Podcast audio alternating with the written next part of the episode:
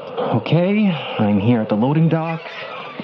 Pretty crowded. Hey, excuse you! 6532? This is the place. Mr. Yancey. Whoa. Murray? One and only. Give me your phone. Well, no, this isn't my phone. This is the device I'm recording on, as per your instructions. It can't connect to the internet even if it was working. That's great. Give me your phone. Um, it's here. Wait, what? Hey, what the hell? Sorry, sorry. They're all useless now, aren't they? I think we just get rid of the things. Up yours. Okay. I needed that phone. Please. It's one of the only working phones for miles. You think someone isn't tracking it? I, I don't. So, thanks for meeting me here. We don't have much time before we should walk away and pretend like we never met. Patel said you lived in the Dakotas. I do and don't. Well, how did you get here with the main infrastructures down? Horse and buggy, doesn't matter. How'd you get here past the border blockades? I had to walk from outside the city limit. Great. I don't care. Why meet here? Hunts Point? Yeah. It's a flare crisis food rationing center.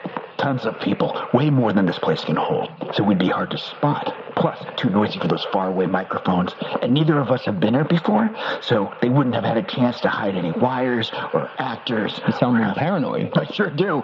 I worked on the legal side of things for NASC. Then Simtech offered me a sweet position. The world was already turning from government funded spending to privatized spaceflight. Wasn't hard to see the finger on the wall. So I jumped ship. And what did you find at Simtech? Oh, isn't that the question of the hour? Here's the thing I'm not a scientist, so I can't tell you how they do what they do. All I can tell you is that they can do it. Do what? I started having trouble sleeping at night, just thinking about the ramifications, you know? What if that thing actually works? What if they could really pull off this plan?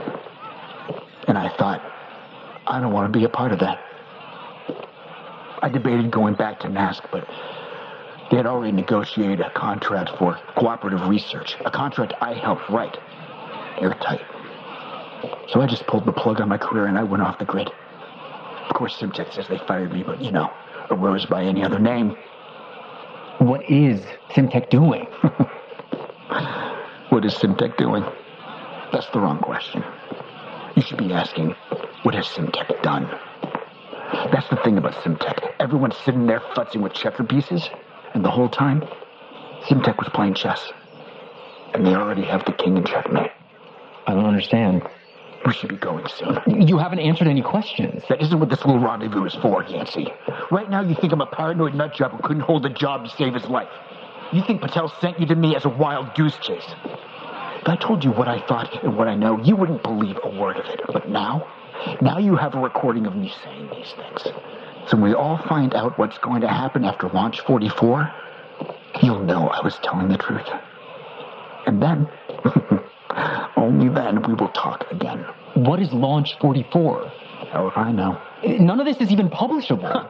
Not my problem. Why did Patel want me to talk to you? because he wanted to send up a flare to me. Patel's always thinking. A little too rash with his actions, but it worked. Flare scene. Unfortunately, he thought this flare would make me come to him, but that's not going to happen.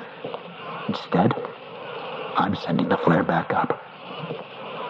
You talk to him and tell him what we talked about. I'm not a messenger boy. Go buy some fish. There's some in the barrels over there. You- Murray, wait!